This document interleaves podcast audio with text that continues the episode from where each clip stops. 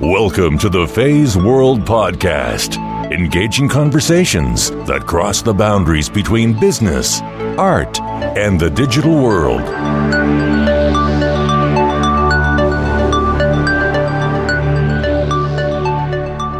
Hello, ladies and gentlemen. Welcome back to episode number 13 of the Feisworld Podcast. This is Fei Wu. As a woman, I made a quest for Feisworld podcast to identify other women my listeners can learn from. The truth is, I have encountered many female leaders in and outside of work who have just so much to offer to other women and men. However, the opportunity to hear from many of them isn't always readily available. There are organizations, projects, however, such as the 3% Conference, that are constantly challenging the shortage of women's voices in leadership. I hope to become part of that movement by promoting women as guests on my podcast.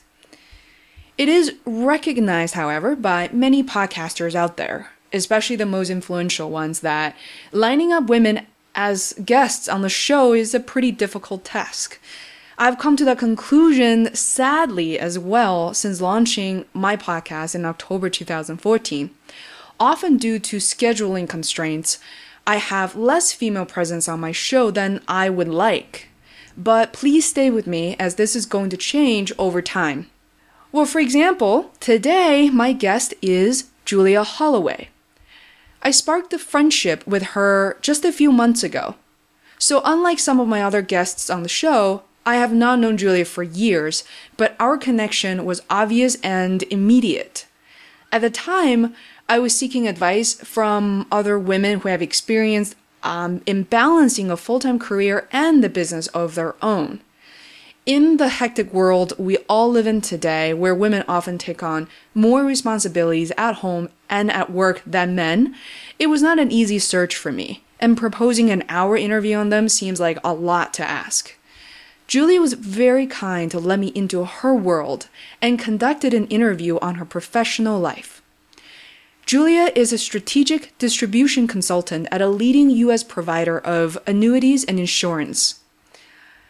In addition, she runs her own practice and company called the Julia Holloway Consulting, where she focuses on business consulting and leadership coaching for corporate and individual clients. Julie's company will be the focus of our discussion today. Those of you who have contemplated starting a company of your own are really in luck today. We won't get into the details of how to set up a company. There are plenty of tools and resources online to help you establish the type of company you want. Julia, however, is here to help us understand the multifaceted nature of being a consultant and a coach and what she finds to be the most rewarding in her practice, as well as how she overcomes some of the challenges. Julie's home, and especially the room where I conducted this interview, felt like a chick heaven. It must have been the most comfortable interviews I've experienced anytime, anywhere. Julia made me a cup of delicious oolong tea to sip on the entire time, and I was surrounded by gorgeous blankets, pillows, and other decorations that look like as if, you know, they just came out of the most loved items from Anthropologie. I only later to find out that many of the items were actually handmade by Julia. I was very impressed by her artistic talent and self expressions. So make sure you go to my website at feisworld.com, F E I S W O R L D.com. Take a look at the show notes, tools, and other resources. I have also included pictures of the interview room, i.e., Julia's office. Without further ado, please welcome Julia Holloway.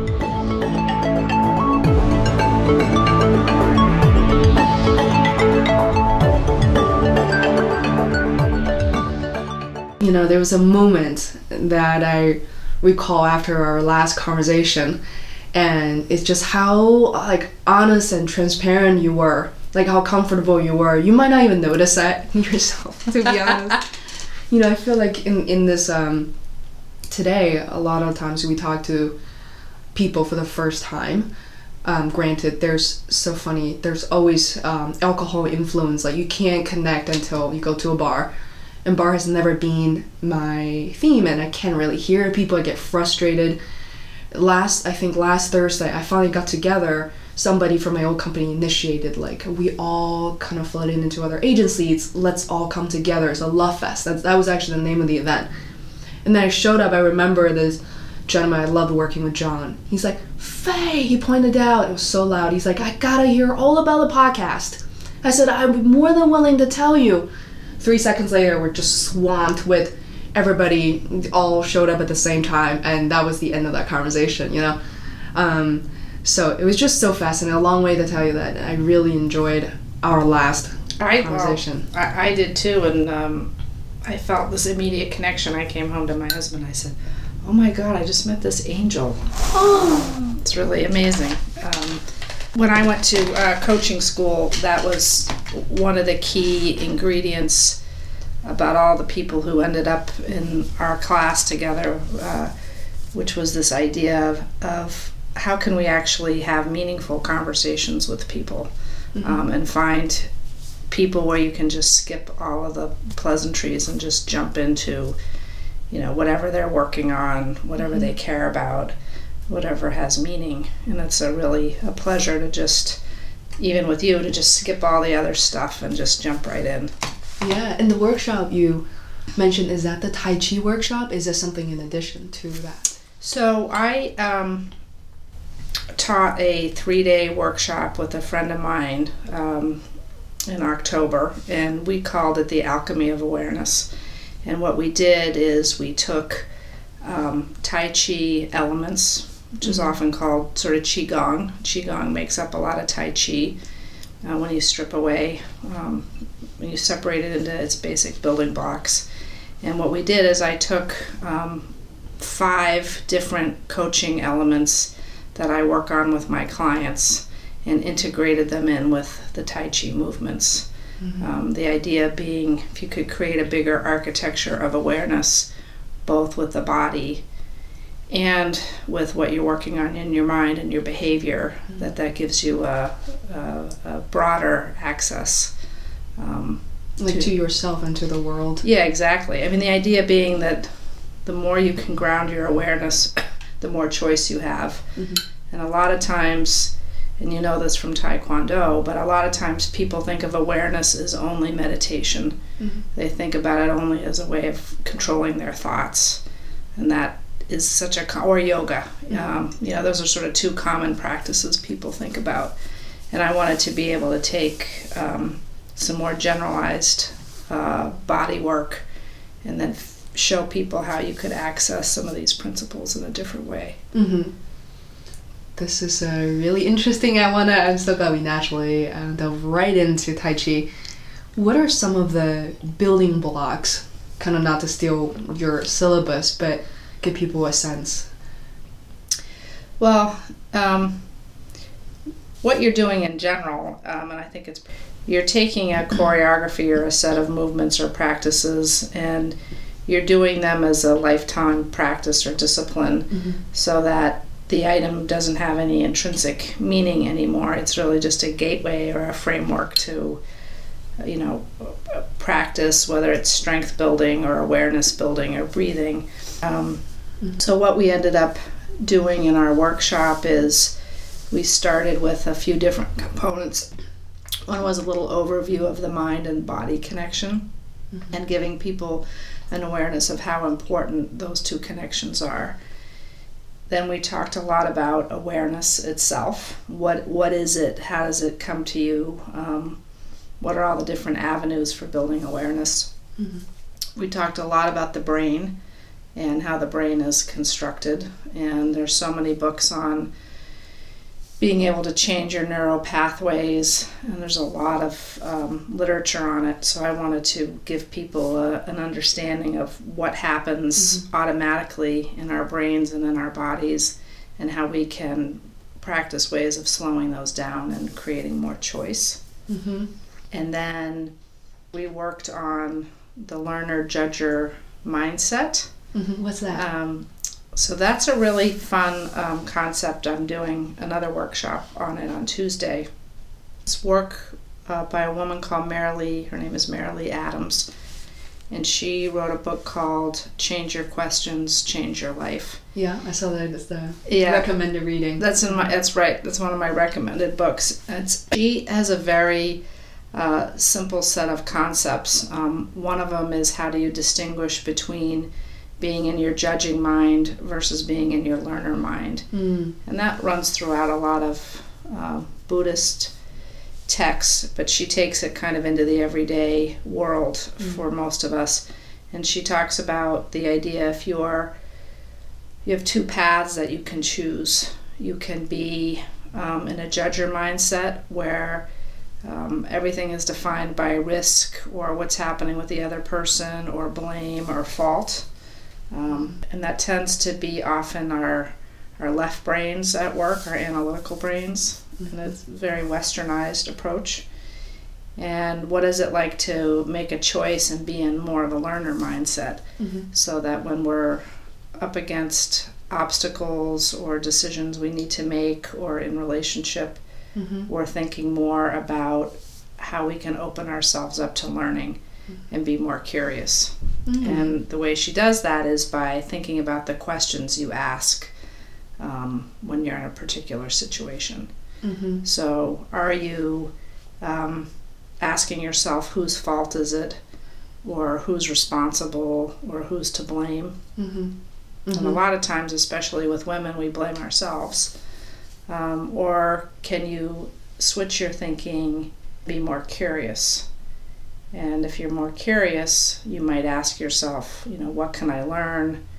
Um, today, when you were coming here, I was really nervous, and um, I thought, oh my God, what am I doing? Um, I don't even know what a podcast is Mhm. you know, and I got very nervous about it. And then I thought to myself, no, this is what I'm learning. I want to learn about a podcast. I want to get to know Fei better. Mhm. And so, what can I learn from the experience? Mhm. And it changed, you know, my whole mindset about it. Mhm. And when you're working on those principles, what's fun about the movement and the Tai Chi principles is it gives you an avenue to create broader awareness. And when you mm-hmm. create broader awareness, you can mm-hmm. have a little millisecond to change your thinking potentially and to mm-hmm. snap yourself out of uh, the judger.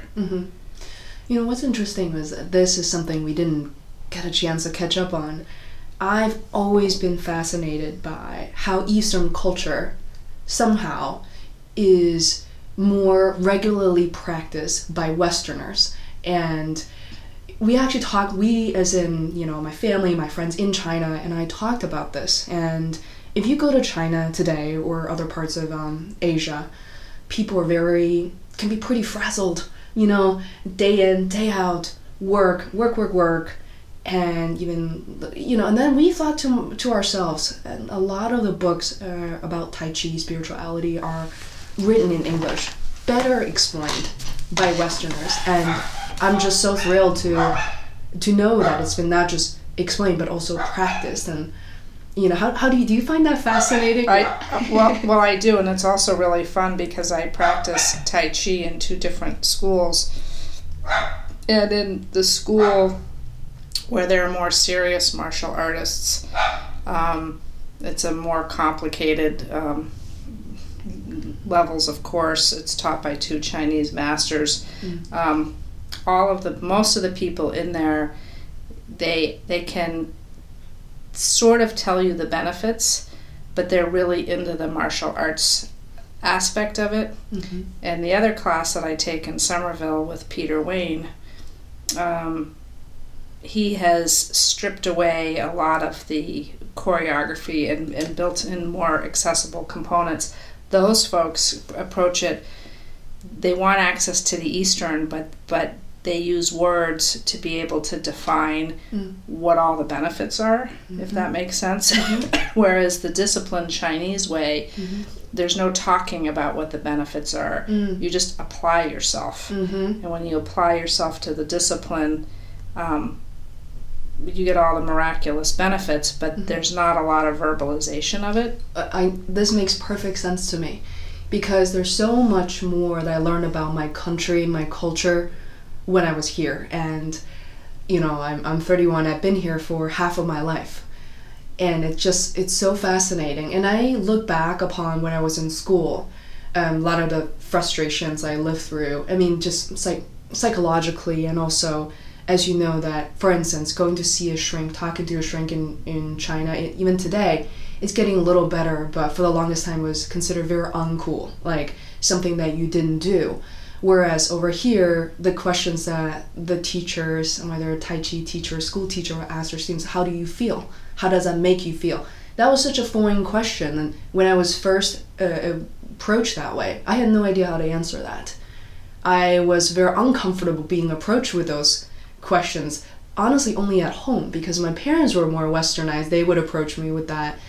But then from a professor, a teacher outside of my home, uh, it's interesting. Well, I, am glad you're saying that because um, when I went to coaching school, which was three years ago, um, well, let me back up. I started my career as a lawyer, um, so I was always much more in the left brained, um, analytical thinking side, and that's the way I grew up. That's how I went to school.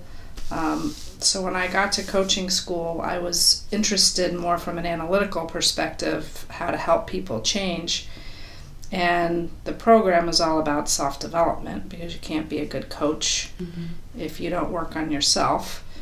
And I can remember in the first module um, talking about feelings, and I said to my colleagues, Why would I want to feel? I mm-hmm. don't have any understanding of why that is relevant um, in any way. And I mean, I'm saying that with a straight face. Mm-hmm. So even in this country, um, in most of the uh, worlds that I think we frequent, there's not a lot of talk about feelings. Mm-hmm. And I kind of made it my quest to say, well, feelings, what are those? Why do we care?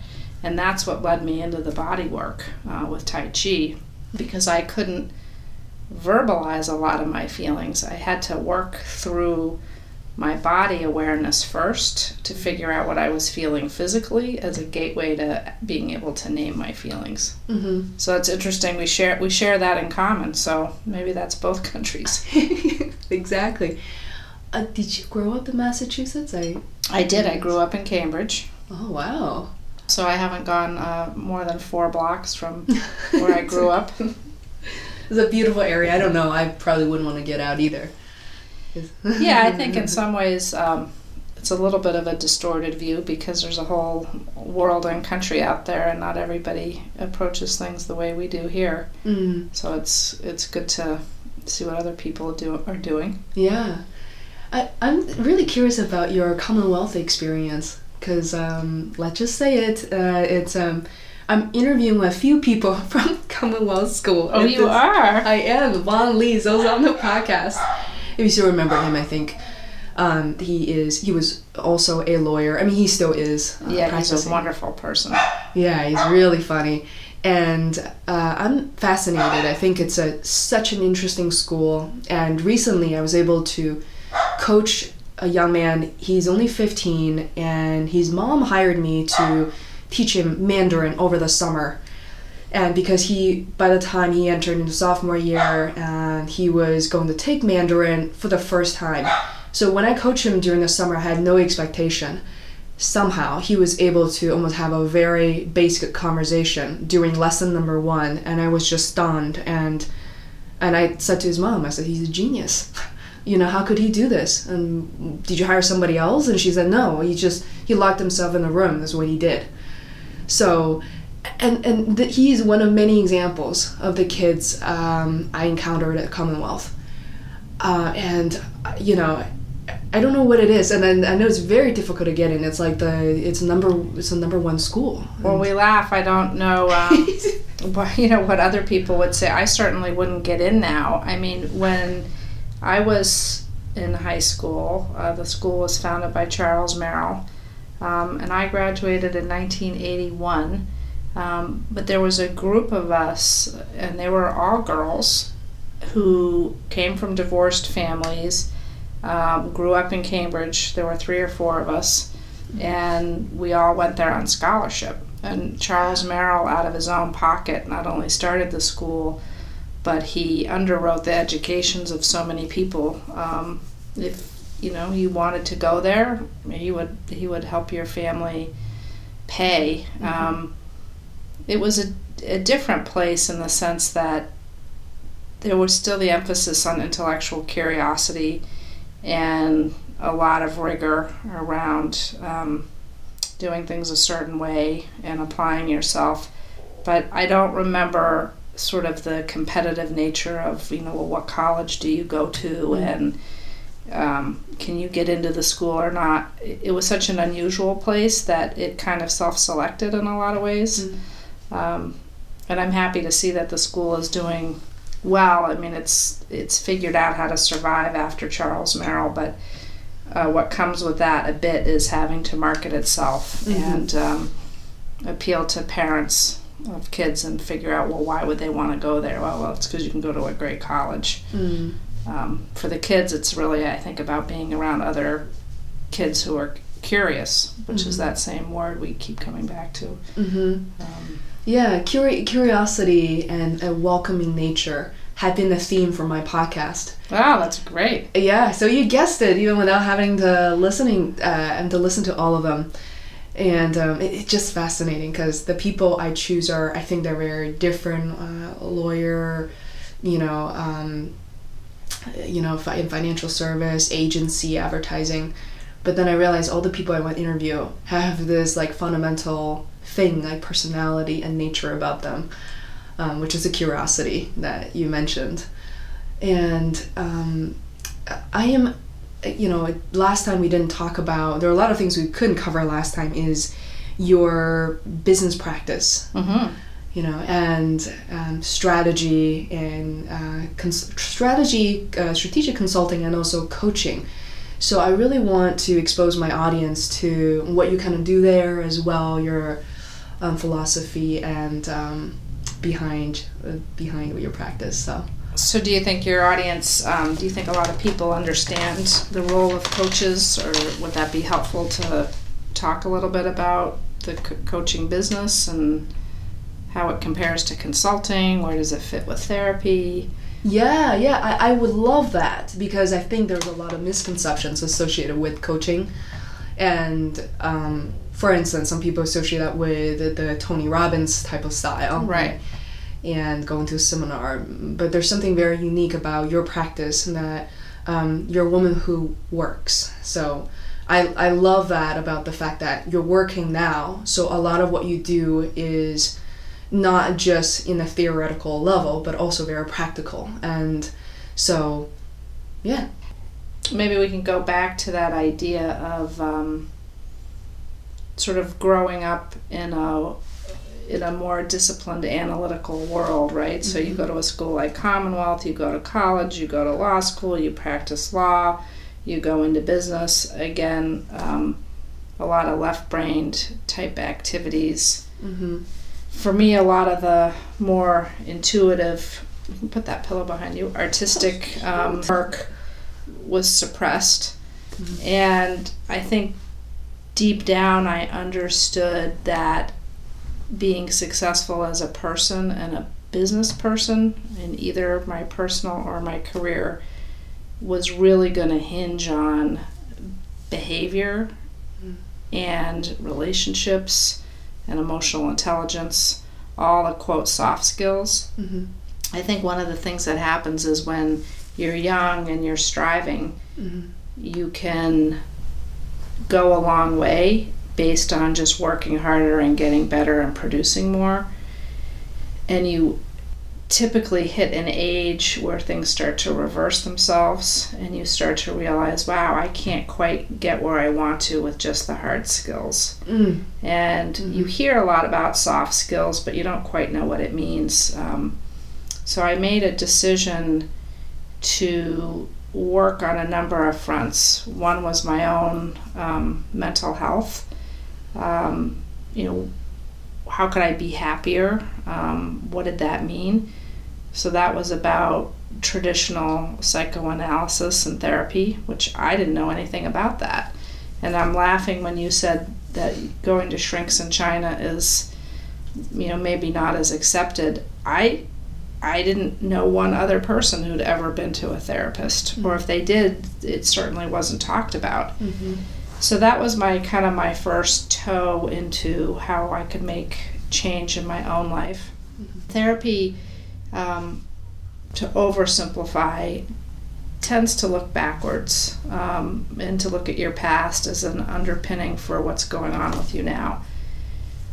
What was interesting to me about coaching, um, which by the way is a brand new field, it's it's literally just changing every month. Um, so over the past ten years, coaches were it was a small little field that kind of grew out of therapy for practical purposes and it was used for people who were not performing well, who were who needed help. So it was, um, uh, you know, more prescriptive from that perspective. Over the years, it's changed, and now what's happening is that people want to perform their best, and so coaches are coming in for high performers, not just people who are struggling. Mm. So you know, coaching is is goal oriented, and it's based on creating change, but it looks ahead. Um, it looks a little bit into what your, you know, how did you grow up? What, what's your value system? But really, it's about how do you make change um, going forward. And to contrast that with consulting, um, I also became very interested in organizational development, team building. Um, those were the soft things that happen in business um, that aren't necessarily about what product you go to market with or how fast you are, or how much money you make, but it's the day to day workings of how you actually get stuff done. Mm-hmm. And that was really interesting to me. Mm-hmm. So I like the intersection of the coaching and consulting work because that's how you can help individuals mm-hmm. and orgs and teams change. Mm-hmm. Um, but you know, there's a lot of people who may need therapy as a uh, another factor, you mm-hmm. know, to help them break through some stuff. But you can make a lot of progress mm-hmm. on the other two fronts. Mm-hmm. Is your practice almost kind of uh, equally divided between personal coaching and uh, corporate coaching, or?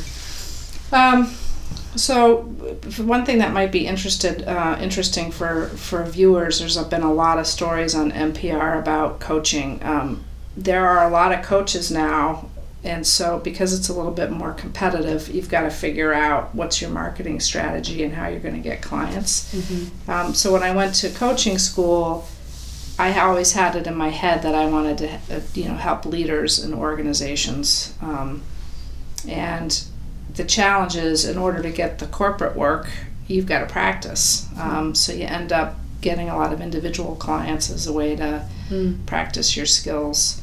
To, to be honest, the pay is with the corporate clients, but a lot of times the assignments, those people don't really want to change. Mm-hmm. Um, they want to change at a surface level in terms of um, what the business context is. So, in some ways, the private paying clients who don't always pay a lot, um, usually they're up against a pretty major uh, transition they need to make, mm-hmm. and that work can be really rewarding. Very interesting. Yeah.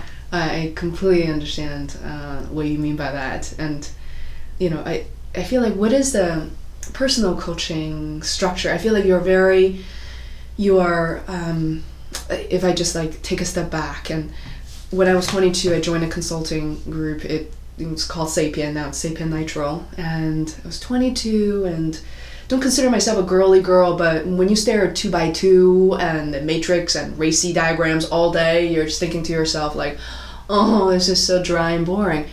Now, fast forward eight years later, these are sort of the schema and structure that still help me day in and day out. And it's a set of skills a lot of um, people graduating with a degree in marketing communication uh, get thrown into just agency world don't have that set of skills mm-hmm. and i see that as a theme you know and even though the way we talk and i deep down i know that you have a you have a schema you have a way of um, working with your clients that is so such a unique approach and um, in my mind i was thinking that will equal, equal you know kind of equal to guaranteed results versus just talking at a high level So um, I'm curious how you work with individual clients, um, and I think a lot of people on my podcast, as of now, the audience are, you know, people from consulting agency, lawyers, and it wouldn't surprise me that a lot of people are seeking uh, for um, individualized programs.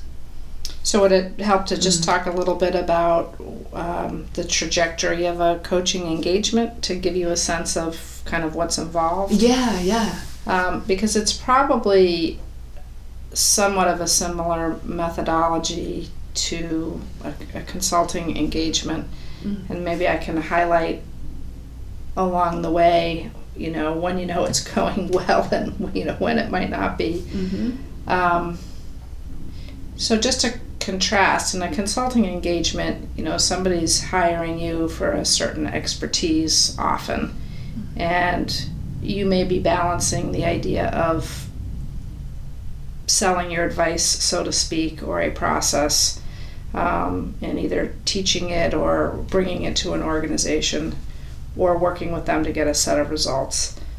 So in coaching, the um, the methodology that I use from the school I went to, which is called the Hudson Institute, the the underlying premise is that the client has the client has the answers.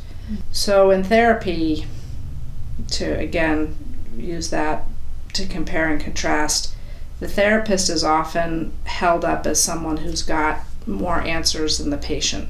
Mm-hmm. And the relationship is there's a wall, um, an artificial wall between the, the, the patient and the, um, the therapist.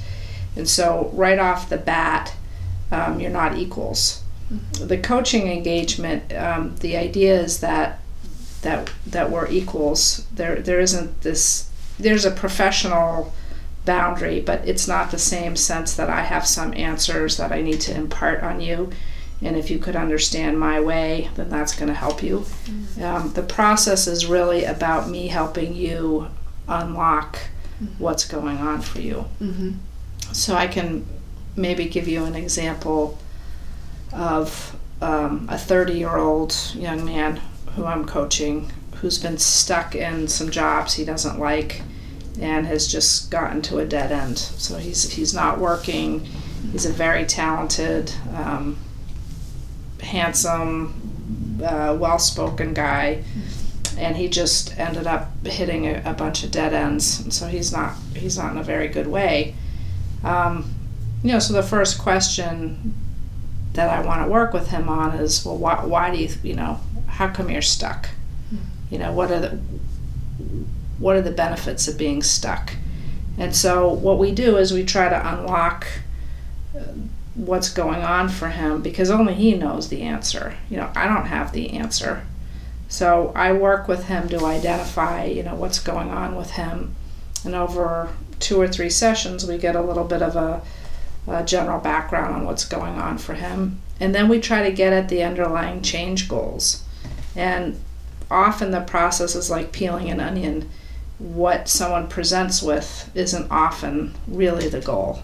Mm-hmm. Um, so, for instance, he has a lot of beliefs about networking, a lot of beliefs about what he should be doing. Mm-hmm. And so we've got to dig through and find out well, what assumptions are you making uh, mm-hmm. about yourself, mm-hmm. about the market, about the people you're meeting with. Mm-hmm. And so then we, the key is to get a, a really exciting, meaningful goal to work on. Mm-hmm. And that can take a little while. That can take half the engagement to actually get at mm-hmm. um, what's going to move you uh, to make to make a change. Mm-hmm. So I think every engagement is different. Every every person, every client is different.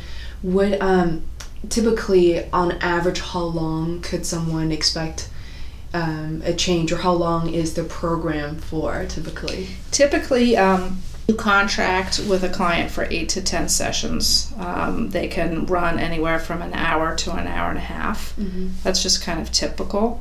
Um, and and to make an engagement work, it's all about the contracting process at the front end. Mm-hmm. So if we're not clear what your what the person needs or is working on, mm-hmm. then there isn't going to be enough. Um, sort of momentum or traction in the relationship. So you spend a lot of time making sure you understand uh, what you can do with the client and what the client is up against. Mm-hmm.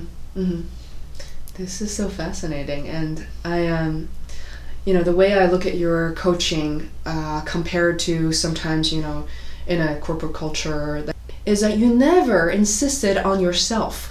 And this is this is something I feel like, as you mentioned, the methodologies the client has the answers, but you unlock, uncover um, as a process, and very similar to I think facilitation and, and consulting. Is a very tough job to do, and it sounds to me that process is really helping the client to be who they want to be versus um, for you to kind of build a structure and a theme around them, force them into um, a certain corner. So um, it's it's it's really I, I can I can tell why it can be very rewarding that way. Well, it's fun because it's a paradox. I mean, you know, on the one hand, we mm-hmm. can't make much progress if we don't have a relationship. Mm-hmm. So you've there's got to be trust and that's why a lot of times in a more traditional corporate environment, it's hard to really get at that level of trust. Mm-hmm. Coaches are often perceived as being brought in by management. Um, you know, the coach works for the client. The coach mm-hmm. doesn't work for the company, mm-hmm. but still, the company is a. It's like a three-way relationship. Um, what you what you're looking for is um, to build trust with the client, mm-hmm. and then you want to put a pillow behind you? Oh no, I, I would just I just had to leave this like so far out. I just love everything in this room. But then but then the trick, and this is where the the Tai Chi work comes in, and the awareness and the body work um, can be very helpful because what happens, um, somewhat similar to therapy, is the client will often replay a lot of what is going on, uh, whatever the goal is in the coaching relationship and you've got to be able to give I hate the word feedback, but you have to be able to say what's the impact that that's having. Mm-hmm. So if you have a client who's consistently late mm-hmm. or, you know, um, won't go there with you, oftentimes those are the very issues that are holding a client back mm-hmm. in whatever you're working on. Mm-hmm. So you've got to be able to enlist the, the trust and you're on that client side and then you have to be willing to give the, the feedback and also follow your own intuition mm-hmm. um, and play some hunches with the client about what, what might be going on mm-hmm. Um, mm-hmm. so to for people to learn more about your practice personal or professional what is the best way to go about it now like how they follow you and, and learn more are you taking on new clients oh um, well that's a that's a good question. Um, you know, you and I have t- had some great conversations about marketing mm-hmm. and how that applies to this particular space. And it's a really interesting question of, um, of, of creating a balance of putting out there on the web. So on my website, juliahollowayconsulting.com, um, starting a series of blog posts about what do I want to say and what are some of the key themes and what's meaningful to me and what am I working on and what do I care about. Um, so I'm beginning to build up that little library. Mm-hmm. Um, and then for coaching in general, uh, there's probably a lot of misconceptions about coaches. I'm sure there's not there are a lot of uh, um, not so great coaches out there, and then there are some amazing ones. So for people to do their research and to ask around, and referrals are the most important piece. Mm-hmm. Mm-hmm. Um, you know. Wonderful. Yeah. Um, and um, I know that we could have a feeling that you and I can and talk forever, and um, I want to respect your time. And again, I think I mentioned this the moment I walk into your house. I was surprised, but I guess not yet surprised, and just beautifully decorated. And um, before I leave, I'll try to find little corners. Maybe take a picture of this and this pillow here. Um, I, I sense that you are someone possibly with a daily ritual. Um, I wonder how you go about your day. Do you meditate? Um, Great question. Um, we could probably we could probably learn from each other. Um, you know, I was attracted to Tai Chi originally because it um, it wasn't meditation. For so those of your listeners out there who find meditation a little intimidating, um, I got into a daily Tai Chi practice Um, so that's something I do every day where I'm using my body to build awareness and um, you know the goal is really to think about that observer self and kind of get out of your own head um, you know meditation is about letting go of your thoughts and part of the challenge there is you stay up in your head when you're doing that and so i think a practice like yoga or tai chi or taekwondo or something where um, you almost lose yourself um, in the body um, that's what i've been focused on um, and I so I don't meditate. I have it every year. I say, okay, this is going to be the year I do my meditation practice. Um, I do practice breathing throughout the day, stopping, feeling my feet, um, and those kinds of things. How many times a day do you typically practice? Oh, Uh-huh. well, I, I catch myself just in, in, in brief moments. Mm. And then I do have a uh, practice every night before I go to bed. I I wouldn't call it a gratitude journal, but I do jot down, um, you know, what happened to me very briefly, and I try to keep it positive. Mhm. Um, what are the things um, that I'm the happiest about? nice, nice. Yeah. I think that's very important, um, and just to capture little moments in life, and and that also gives you an opportunity to kind of pause and think what happened in that day, or if you skip a day, then you know something recently. I, you know, this is kind of a happy um, accident, I guess, that um, I I didn't realize how much I was rushing through my life, and I consider podcasting. You know, I'm taking my time. I drive to my friend's house and do this. Um, but there's, but I always know that I discredit like how much I do on a daily and weekly basis. Part of that is also taking care of my mom, whose English isn't very proficient. So, um, grocery shopping. So one day, anyway, there's a scar on my forehead right now. I think that's like a waking moment. That's a Tai Chi waking moment. And I still look at it every day. So a month ago, I finished personal training and was rushing to see a movie. And I was rushing myself the whole time and making sure I was there on time, communicate with my friends. And the moment I opened up the, um, but then I realized I had to eat something. Just, just like I had got the five minutes to coordinate everything, and my friend was calling me. I just felt this urge of let me just get into Panera, get my smoothie, and I was picking up my phone and slammed the door right, in, right into my forehead. And um, so uh, it's so funny that moment. I was like, oh, I, I thought I was so much worse than I really was, and I it's no no big deal. I went to the emergency room, everything's fine. Took a day off, and then I spent the time. And ever since then, for a month, I thought to myself, I need to slow down. And uh, every morning, it's on my forehead. I, I look at it, and I'm having this conversation. I'm talking about your daily ritual. It's um, it's part of a reminder for me to slow myself down and to appreciate uh, moments. And you know, I, I stopped appreciating. I stopped um, having time to really think back of anything at all. And I wonder if you slow yourself down and. Um, Well, I know you must have hit your third eye, so that's you know something exciting is going on there.